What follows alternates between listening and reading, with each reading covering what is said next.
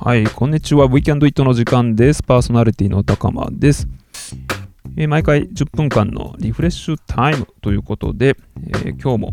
旬なハウスミュージックをお届けしていきたいと思います。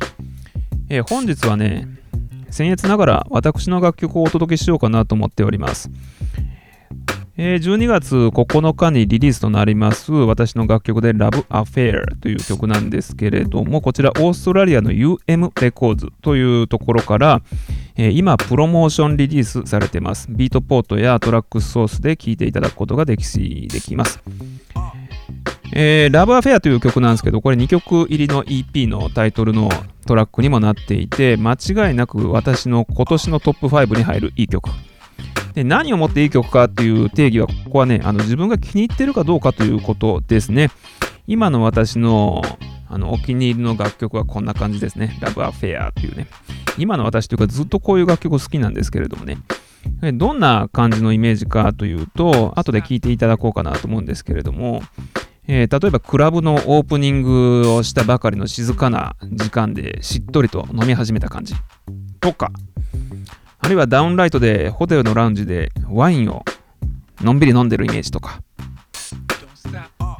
それから水族館の一番でっかいメインの水槽の前でぼんやりとマンタが泳ぐ様子を見ているイメージとか。ダンスミュージックにもいろいろあるんですけど明るくてワッショイワッショイっていうスタイルの楽曲じゃなくてゆったりとたゆたうようなそんな楽曲にしてます。で私はこういう楽曲スタイルが実は20年ぐらい前からずっと好きで。でめちゃくちゃ掘ってはないんですけど昔聴いていた大学生の時に聴いていたようなものを未だに好きなんですよね。で子供の頃に好きだったものってあんま変わんないと思いませんか？私はこういう楽曲えー、類似というかあの憧れてるアーティストが例えばネイキッドミュージック NYC とかね。あとミグエル・ミグスとか。20年ほど前にはアメリカ西海岸系ハウスって呼ばれたスタイルなんですけれども。まあ、今回作った楽曲はその西海岸系ハウスと呼ばれる部類に入るかもしれません。実際この西海岸系ハウスっていうジャンルちょっとだけ説明するとですねアーティストの出身がとかあるいは活動の拠点がニューヨークだったりするんですよねで西海岸系っていうのはあくまでもおそらくですけど主要なアーティストが拠点を置いていた場所を言うんじゃないかなと思いますで、この辺りの話は私もあんまり詳しく知らないですし、あのネットでかつて探したことがあるんですけど、あんまり出てこなかったんですよね。なので、機会があれば、もう少し調べてみて紹介をしたいと思ってます。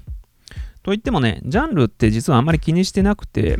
私があのいいなって思うものをあのその都度その都度作っていっていて、はっきり言ってね、私の楽曲スタイル、今回ね、この UMO UM レコーズか、UM レコーズでもインタビューをね、あの、してくれて答えたんですけどね、質問されたんですよ。あんたの楽曲いっぱい種類があるけど、あのなんでこんなにたくさん作ってるの？みたいな感じの質問があったんですけど、まあ私、主にこういうスタイルが好きなんですけれども、こういうスタイル以外のスタイルも好きで、で自分の中でね、かっこいいなって思う他の人の曲を聴くじゃないですか。で、そういう楽曲を聴いて、それが記憶に残って、で、時間を経て、でそれらをアウトプットしないと頭の中になり続けるんですよね。で、なり続けるとやっぱりなんかムズムズしてくるんですよ。アウトプットしたいなっていう気持ちになってくる。というアウトプット作業が私にとっての作曲なんだなということをインタビューの中で答えました。機会があればね、この概要欄に貼っとくので、ちょっと見てほしいんですけどね、全部英語です。かっこつけてね、英語で答えてるんですけれども、自分にとってこのスタイルの楽曲をどんどん作り続けるって同じスタイルばっかり作るっていうことはなかなか難しいので、だから私の作っている楽曲スタイルは結構散らかっているかもしれませんね。こういうスタイルも好きなんだけど、他のもっとちょっと賑やかな感じの楽曲も作ってますね。ノイジーなものだけは作らないって決めてるんですけどね、あんま好きじゃないからっていう。そんな感じで本日は私の楽曲 Love Affair を紹介いたしたいと思います。10分間最後まで、えー、どうかお楽しみいただけると幸いです。ではまた次回お楽しみに。